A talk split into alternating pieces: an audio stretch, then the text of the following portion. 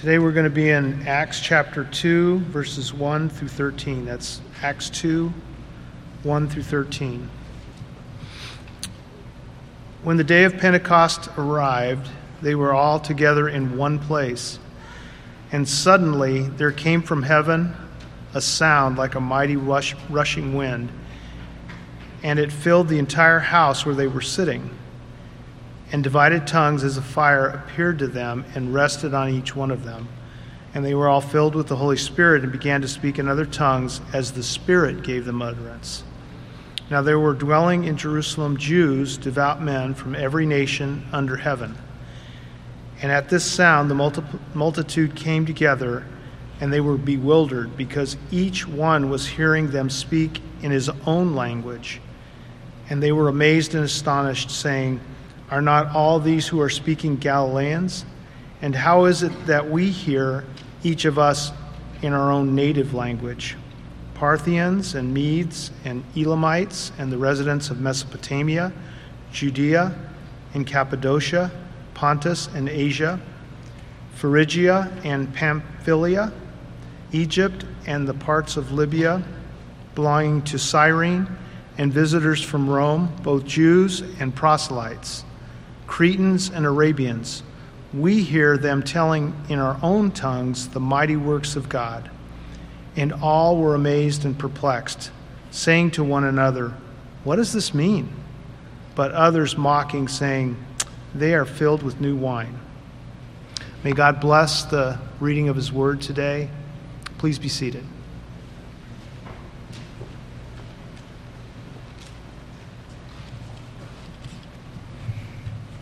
In making a movie, there is a uh, phrase for one particular technique that is used, and it is in medias res. In medias res. And that's Latin, which means in the midst of things. So, this in medias res, this in the middle of things technique, takes place when you watch a movie and in that opening scene, it opens with this dramatic event, something that's going on that lacks any context whatsoever. You're just dropped, boom, right into the middle of something.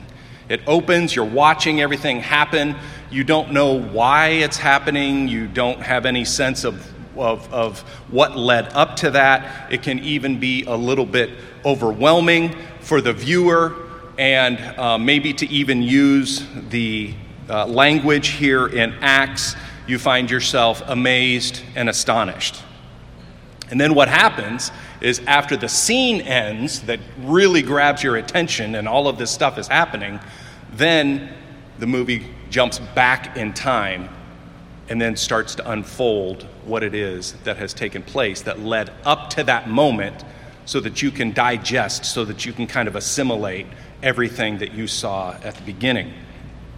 Well, in our passage today, starting in Acts chapter 2 that Gerald just read, that's essentially what we're experiencing. I would even say that it just turns out that because um, our pastor Nick has been preaching for a couple of months in a row, I, I think it even adds to that because we're coming into this um, with, with a good separation from chapter 1. But that, even that, even if we were rolling right into it directly uh, from last week, I think what we see taking place here and what we just read about this scene in chapter 2 still has that same effect going on. You have a group of men that are in a house and while they're in the house there's a sound like so so stick with me on this on this idea of this in medias res. There's a sound like a violent rushing wind that fills the whole house. There's something like divided tongues of fire that come to rest on top of them. They're filled with the holy spirit. They're spontaneously given the the ability to speak different languages perhaps even numerous languages at the same time. And the sound drew so much attention that a crowd of people within the city, people representing every nation under heaven, were bewildered because they heard what was being said in their own language. I mean, that's that opening scene. All of these things are happening. And if that is the opening scene, if that's all you really know what's happening, you would probably have the same reaction as the people did that were right there and that heard it take place and that witnessed it take place. And you can see what that reaction is down in verse 12, where it says, And all were amazed and perplexed, saying to one another, What does this mean? What does this mean? And so that's our goal today is to answer that question. We've got that scene, we have all of these things happening, and so we want to answer the question, what does this mean?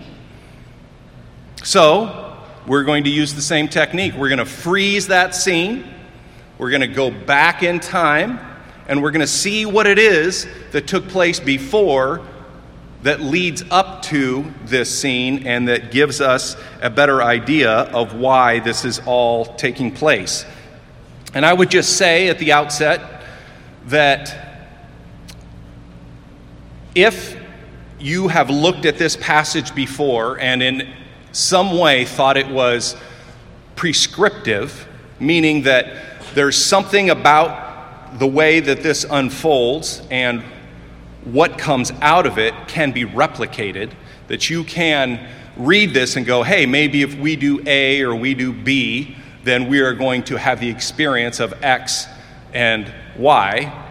Namely, is there something in this passage that can be replicated so that we too can speak in tongues, so that we too can be, can be slain in the spirit, or, or, or something like those things that somehow that this passage of Scripture is prescriptive for us today, then you're going to miss the mark wildly. And I hope to be able to show that to you.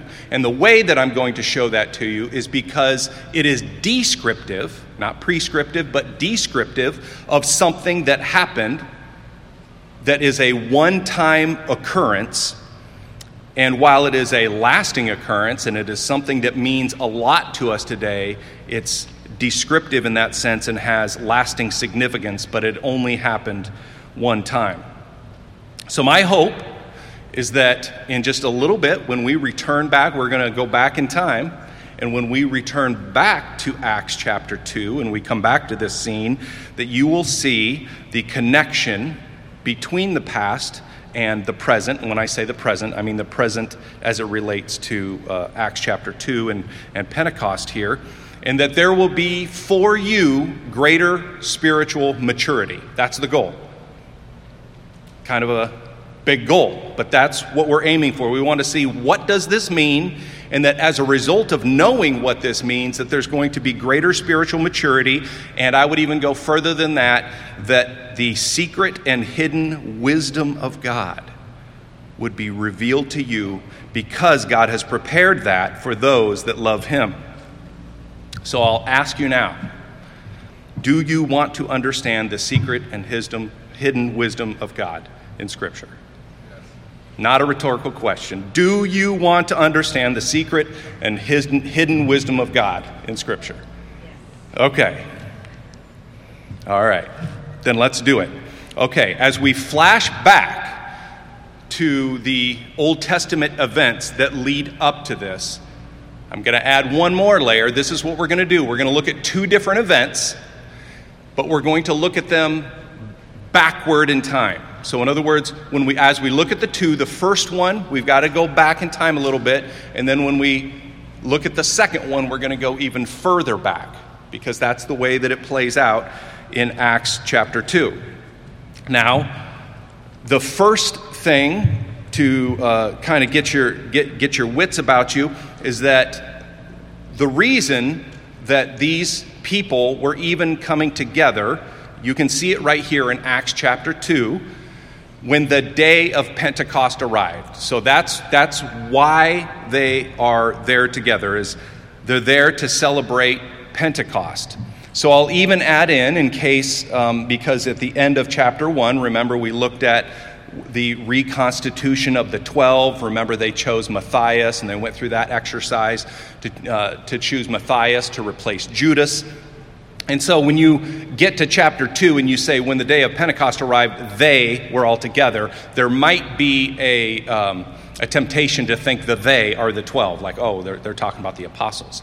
But I would suggest that it's probably a much larger group because if you just look back a few verses in Acts 1:15, remember the context in which the uh, Matthias was chosen. In 15, uh, Acts 1:15 it says, "In those days Peter stood up among the brothers, the company of persons was in all about 120." So you have this company of persons about 120 where everything takes place with the apostles. Now you get to Acts 2, verse 1, where it says, when the day of Pentecost arrived, they were all together in one place. So we've got most likely our 120 that are there together in the house in one place. Why are they there? They are there to celebrate Pentecost. Pentecost is also known as the Feast of Weeks. It has a couple different names there, and it comes from Exodus chapter 19. Um, and the purpose of the Feast of Weeks, the purpose of Pentecost, was to celebrate the giving of the law at Mount Sinai. Now, our pastor Nick is currently going through Exodus. In fact, I think he's coming up pretty close to that very event. So he's going to reveal more of the details as it relates to what's going on with Israel, with the Jews as they receive that. However, this is what you can know is that Pentecost, the Feast of Weeks, was established to celebrate the giving of the law at Mount Sinai. And then there are more details given about it in both Exodus 34 and in Leviticus 23 that talks specifically about this festival. So if you would be willing to take your Bibles and turn back to Leviticus, third book there, Leviticus chapter 23, and go to verses 15 and 16. Now, I'm only quoting two verses, but I want you to turn there because there are more details that go on below it, and I, you can just look there for yourself to see what I'm talking about here in just a second.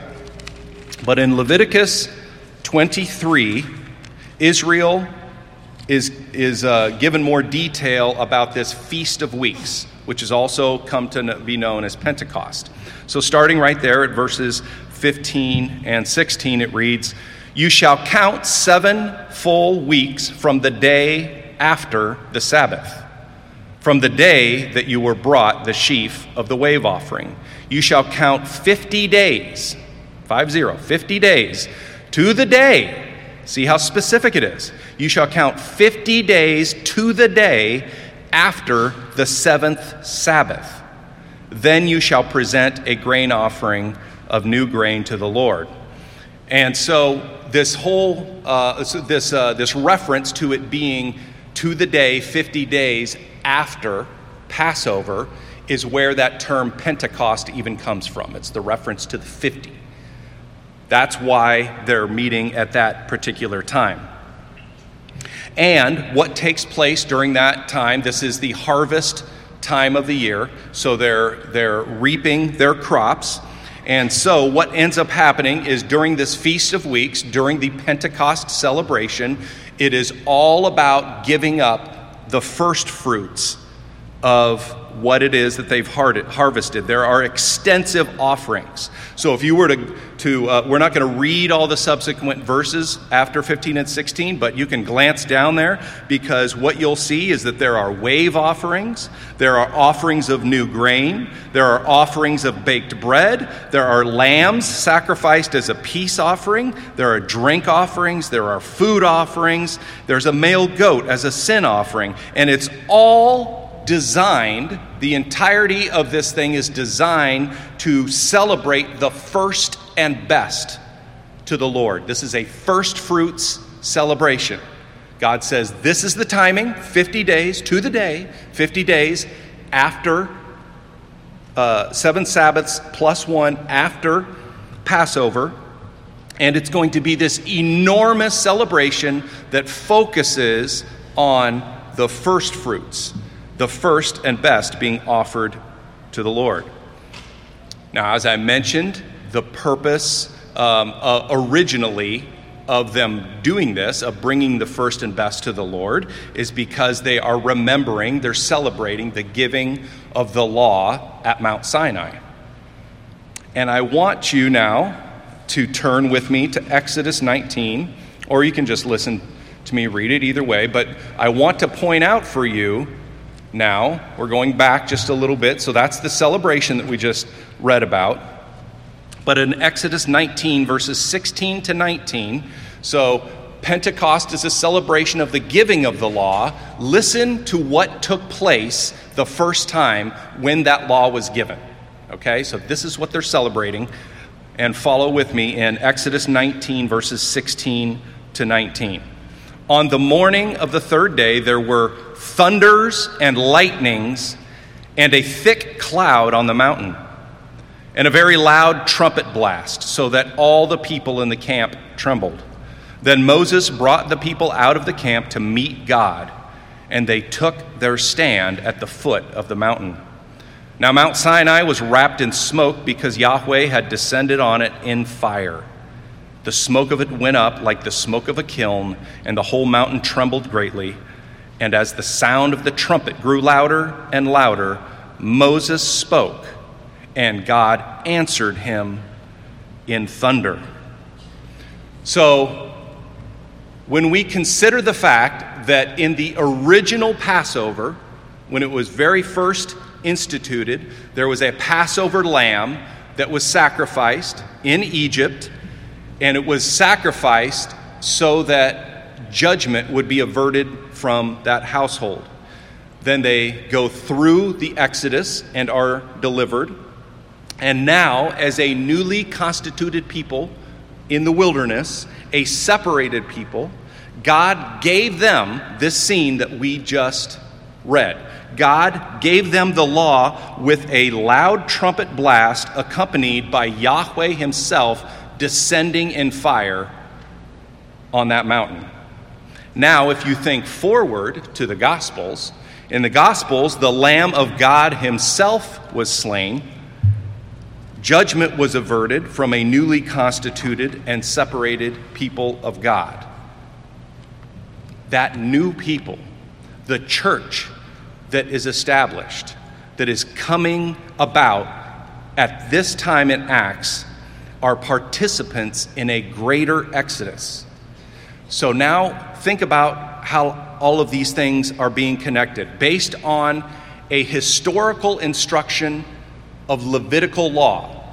So the men involved in Acts chapter 1 are in this house for the purpose of celebrating Pentecost because they are obeying the Levitical law that was given when the Jews were in the wilderness 50 days after the Passover. And in this case, though, it's the Passover lamb, it's Jesus that was sacrificed, and now it's these newly constituted people, the church, that represent every nation under heaven that are meeting in Jerusalem for the purpose of celebrating what they think, at least they're there to celebrate, what they were told to celebrate, was the gift of the law. And this Acts 2 group, while keeping that Levitical law, get a sound of a mighty rushing wind, and with fire descending on them, receive a new gift. They receive the gift of the Holy Spirit. And if you think through a distinction as well, is that God descended on that mountain to meet with Moses, who was a representative of God's people.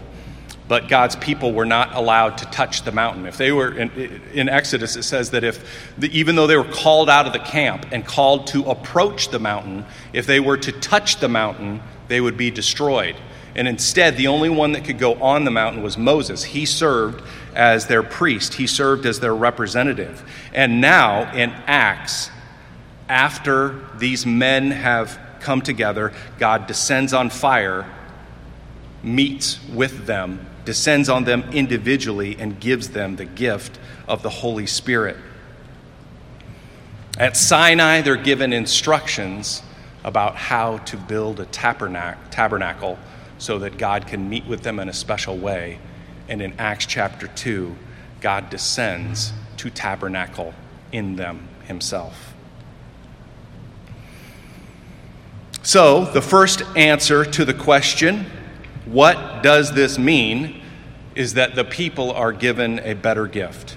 And in fact, I have to, I have to point this out is that when you start looking at what God was doing all the way at the very beginning when He instituted the Feast of Weeks, and you noticed how specific He was about when it was going to take place. When was it? It says it's the seventh Sabbath after the Passover plus one. That's the 50. Seven Sabbaths, seven times seven is 49, plus one, 50. If it's the day after the Sabbath, that means it is the first day of the week. From the very beginning, when Pentecost was instituted, it was always pointing toward the first day of the week. Jesus was the first fruit. Jesus was the firstborn of the dead, and he was resurrected on the first day of the week. What does this mean? 1500 years of celebrating Pentecost was all a rehearsal for the Pentecost celebration that we read about in Acts chapter 2. It's the giving of the Holy Spirit who would dwell in his children when they gathered together on Sunday, the first day of the week. Can I get an amen? All right. Well, that's the first event, is that giving of that gift, the, the, this Pentecost celebration, and looking back at that first event, the giving of the law at Mount Sinai, and how it comes to, the, to, uh, to, to fruition, how it's uh, made complete right here in Acts chapter 2. Oh, but there's more because we have to cover verses 5 to 11 here. So visualize this with me because we're jumping back even further in time. In fact, we're going all the way back to the beginning. And we're going to move forward from there. In Genesis 1, God created a land and a people, right? He brought about creation itself.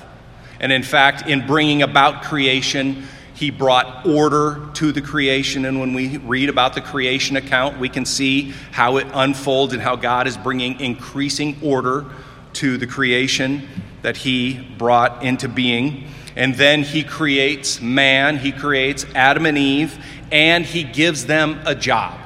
And what is their job? Their job is to multiply, their job is to subdue, and their job is to have dominion for the purpose of expanding the garden. That's their job. Expand the kingdom. God has his own people. He has a land. He's given them a portion of it, and their job is to multiply, their job is to subdue, and their job is to have dominion. They are to expand the garden. We know what happens because in Genesis 3, they failed, sin enters the world. It progresses from there to Genesis 6 to the point where it says, Yahweh saw that the wickedness of man was great in the earth, and that every intention of the thoughts of his heart was only evil continually.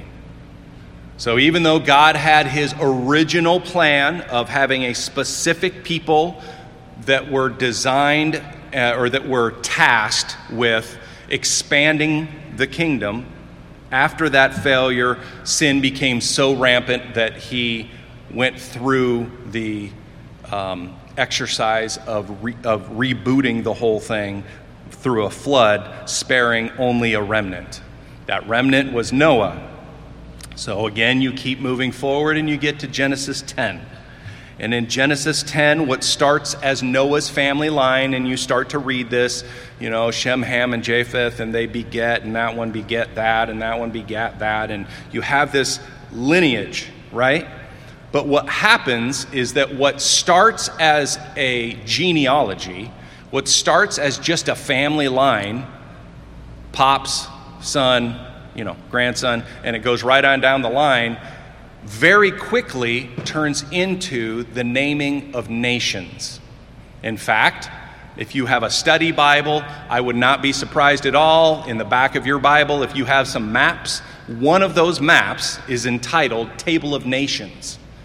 And it lists and it shows, uh, you know, in the map the geography of the different nations. And those nations are tied directly to the names of those that came from Noah's family line.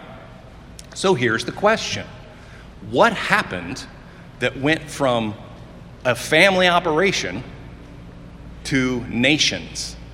It went from family line to a table of nations. Well, what's listed there in chapter 10, we get the answer to that question in Genesis chapter 11. And in Genesis chapter 11, is our second event that ties directly to Acts chapter 2. Genesis chapter 11 is the Tower of Babel. So, again, just as I referenced in Genesis 6, Genesis uh, 11 rolls around. We now have widespread sin, idolatrous sin, to the point where they are completely disobeying God. They are not only disobeying God, they are doing the exact opposite of what God told them to do. Um, to multiply, to expand. Instead, they create a city for themselves. They build a tower uh, to make a name for themselves, to try and get in contact with the heavenly beings. They're doing absolutely everything wrong. And in fact, now listen to the verbiage from Genesis chapter 11 where this takes place in Genesis 11, verses 7 to 9. God, uh, this is God speaking, the, our Trinitarian God. That's why it says, let us. So, this is God's response to this widespread sin in their building of this tower. Genesis 11, verse 7. Come, let us go down and there confuse their language, so that they may not understand one another's speech. So Yahweh dispersed them from there over the face of all the earth, and they left off building the city.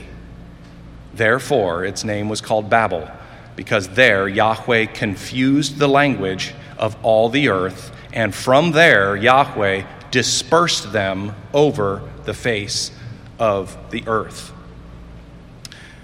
What takes place here physically in a, in a real way an earthly way of God taking this action and causing uh, mankind to be dispersed, to be divided, to what results then directly from this is the creation of nations. Now you have people that speak different languages, so now you have this creation of languages. We see another perspective given in Deuteronomy 32, and this comes from the divine perspective. In other words, the same event that we just that I just brought up and that I just read about is recounted, but from a divine perspective as it relates to fallen heavenly beings in Deuteronomy 32, verses 5 to 8. Now, think about this in light of what just took place with the Tower of Babel. Verse 5 They have dealt corruptly with him. They are no longer his children because they are blemished. They are a crooked and twisted generation. Do you thus repay Yahweh, you foolish and senseless people? Is not He your Father who created you, who made you, and established you? Remember the days of old. Consider the years of many generations. Ask your Father, and He will show you. Your elders, they will tell you. When the Most High, so that means a Most High is is God Himself over all other beings, when the Most High gave to the nations their inheritance, when He divided mankind, he fixed the borders of the people according to the number of the sons of God. The Hebrew word behind that word, sons of God, is Elohim. That is the gods, and not, not, not ultimate big G God, but little g gods. These are, these are fallen, uh, um, divine beings. And so this is a description from that perspective of what took place at Babel. God descends and he says, Oh no, no, no, this is not happening. And from a human perspective, he changes their language. He drives, the, he divides them and sends them out. And now we see this account in Deuteronomy 32, where it says, Most High gave to the nations their inheritance, where he divided mankind. He fixed the borders of the people according to the number of the sons of God. In other words, God was done with them. Very similar, in a sense, to the flood. He didn't kill them all, but he was done with them. He washed his hands of them. He had no more connection to them. He divided them up, sent them off to let them submit themselves, give them over to their own sin, to their own idol worship. You want your idols? Fine. I will divide you up. I will carve you up, and you can go off to do. Uh, to worship your own idols. And then to further make the point, the very next verse in Deuteronomy 32 is a connection to the very next chapter in Genesis. Because in Genesis chapter 11, we have the Tower of Babel, and in Genesis chapter 12, you have Abraham being called. So as soon as God is done with all of them and says, Your sin has grown too great, I'm dividing you up, sending you off I'm now going to start from scratch with my own guy. And he calls Abraham out, and then we have what ends up becoming the creation of his own people, a separate people, Israel itself. And so uh, in Deuteronomy 32, right after verse 8, where he says, um, that the Most High gave to the nations their inheritance and he divided mankind. When you get down to verse 9, it says, But Yahweh's portion is his people, Jacob his allotted heritage. So we see this uh, other vantage point of the exact same event taking place. And all of this is helpful to understand the richness, the depth, the complexity of what God is doing through history and then how it bears itself out in Acts chapter 2. So, let me kind of piece this all this stuff back together again. God's original plan, his Genesis 1 plan was to have a dedicated people to go and expand his kingdom. And because of sin, over time, in those passages we read, both in Genesis 3 and then leading all the way up then to Genesis 11, because of sin, because of the sin of people, and the fallen sons of God. What happened is we see what, uh, uh, what took place in Genesis chapter 11. Yahweh descended, he confused their language, and he divided the nations. And in Acts chapter 2, we're now on the other side of Christ fulfilling his mission, his gospel mission. He lived a righteous life. He was sacrificed. He descended to the dead. He bound the strong man. He took the keys of death and Hades. He was resurrected. He ascended to heaven to be seated at the right hand of the Father. So, in light of what Jesus accomplished, we can follow now the words of Acts chapter 2 and see that after, after Christ has reconstituted the 12 in, in, in uh, Acts 1 with bringing Matthias in, he's now created this foundation of the church. Remember, the apostles and the prophets, they're the foundation of the church. And what do we see happen in Acts chapter 2? God descends like divided tongues of fire. He gives the gift of the Holy Spirit and then this multitude that represents every nation under heaven, instead of being divided, are coming together. And how does he unite this new people? How does he unite the church? How does this logistically, physically, in reality, in space, and in time, how does he do it? By each one hearing the language, their native language, and what is it that they're hearing in their native language? Look at Acts uh, chapter 2.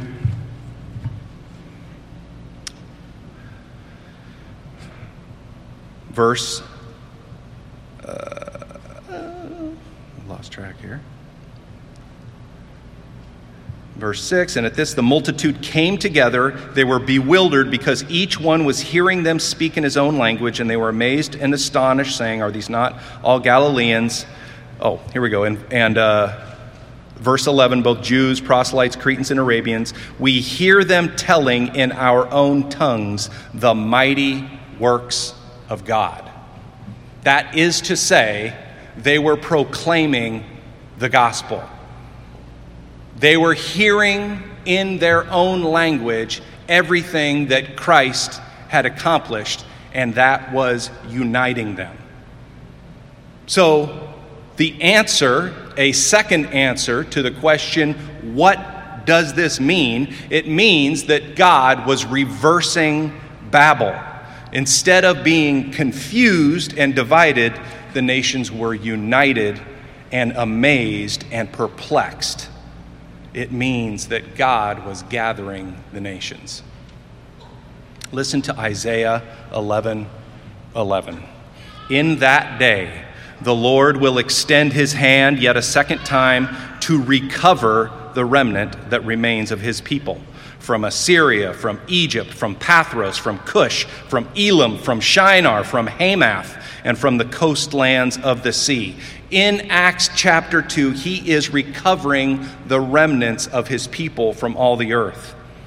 And then in, and then in, uh, and then in Isaiah 66, verses 18 to 19, for I know their works and their thoughts, and the time is coming to gather all nations and tongues and they shall come and see my glory, and I will set a sign among them, and from them I will send survivors to the nations, to Tarshish, Pul, and Lud, who draw the bow, to Tubal and Javan, to coastlands far away that have not heard my fame or seen my glory, and they shall declare my glory among the nations. Or, put in the language of Acts 2 and verse 12, they will hear them telling our own tongue, hear them telling our own tongues the mighty works of God. That is what's taking place. God is undoing, He is reversing Babel, He is taking back what is rightfully His. Amen. Well, lastly, verses 12 and 13, we get to see what's at stake. We see that God is certainly about glorifying himself. But here's an interesting twist he's also about glorifying us, his children. In, in Colossians chapter 1, verses 27 to 29,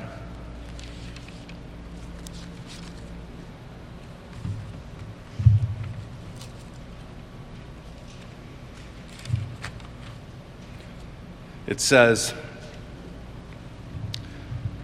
to them, God chose to make known how great among the Gentiles are the riches of the glory of this mystery. This is the stuff we're talking about. This is the mystery of the gospel, of everything that's accomplished over time that came to its fulfillment in Jesus.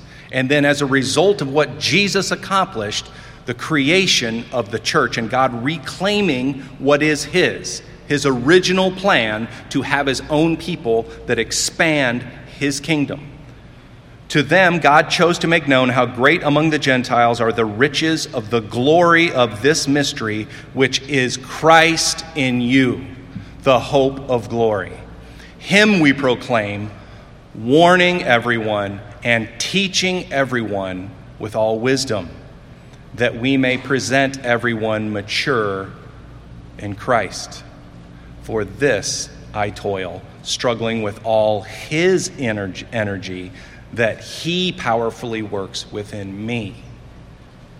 When I asked you the question at the beginning of, Do you want to know the hidden secrets that are found in Scripture? This is what I was talking about. It tells us right, right here.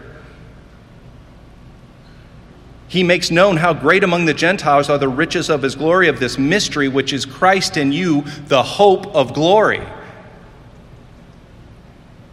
It is your job to warn everyone, to teach everyone with all wisdom to present everyone mature in Christ. That's our goal, to understand these things so that we can be mature and that we can present others mature in Christ. For this we toil, struggling with all of God's energy that He gives us and His powerful works within us.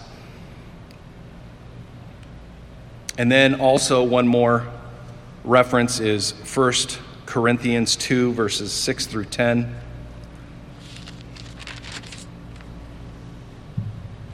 Again, this ties, you're going to see, you're going to hear the word mature. This ties to the same idea. We're learning these things, we're seeing these things. God, the Holy Spirit, is revealing these truths to us about Scripture, not so that we can catalog it in our heads and so that we can be smarter and more intellectual and more academic Christians, but so that it might bear godly and spiritual fruit in our lives.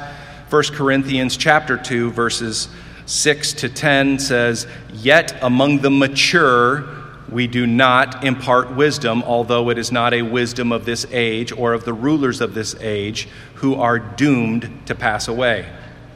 But we impart a secret and hidden wisdom of God, which God decreed before the ages for our glory. None of the rulers of this age understood this, for if they had, they would not have crucified the Lord of glory. But as it is written, what no eye has seen, nor ear heard, nor the heart of man imagined, what God has prepared for those who love him. These things God has revealed to us through the Spirit. These are the secret, and this, this is the secret and hidden wisdom of God that's being imparted to you. If you did not already know these things, it is being imparted to you to warn and to teach and to bring others up in spiritual uh, maturity. But even in addition to that, it is for our glory. I mean, that is so humbling. How is this possible that knowing this and sharing this with others is actually even in God's decree here for our own glory? And we know just like it's saying here, that is consistent with what it says in Acts chapter 2 and verse 13, is that as far as the rulers of this world, the people, the influencers of this world, the people that make the decisions, people that are in positions of power, media, all the people that kind of decide what's right and what's virtuous within our culture, they think this stuff that we're talking about this morning, that you're hearing about this morning, is foolishness, right? This is dumb to them. This is a waste of time, or it's a crutch, or something like that. Well, Scripture tells you right here in 1 Corinthians 6 that these very things that are secret and hidden wisdom, that even with the mature within our world, it is not a wisdom of this age or of the ruler of this age and of those who are doomed to pass away. So, this truth is only effective for God's people.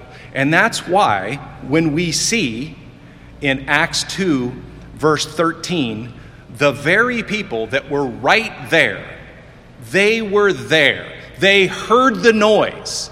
They're hearing people speak in their native language. They're standing there and watching it take place. And there are still some that say, mockingly, they're filled with new wine. They're drunk. It's no different today. It's just like the parable of the rich man and Lazarus, where, uh, where the rich man is saying, Please, please, please, send Lazarus back. Send somebody back from the dead to warn my brothers. And what does Jesus say? Though someone rise from the dead. They have Moses and the prophets. Though someone rise from the dead, they're not going to believe. And that's exactly what's happening here. Though people are filled with the Spirit, though God is reclaim, reversing Babel right in front of their eyes, though He is uniting them and gathering the nations and uh, uniting their language as a fulfillment of, of centuries, a millennium and a half of, of participating in Pentecost and of prophecy, they will still chalk it off as they're just drunk with wine. So we are faced with this decision ourselves. Do we believe it? Do you write it off as coincidence or some other way of not having to deal with the information? Or do we take this to heart and see the richness, the complexity, the depth, and the beauty of what God was doing one time in Acts chapter 2 at Pentecost to start the church and to reveal for all of us into perpetuity?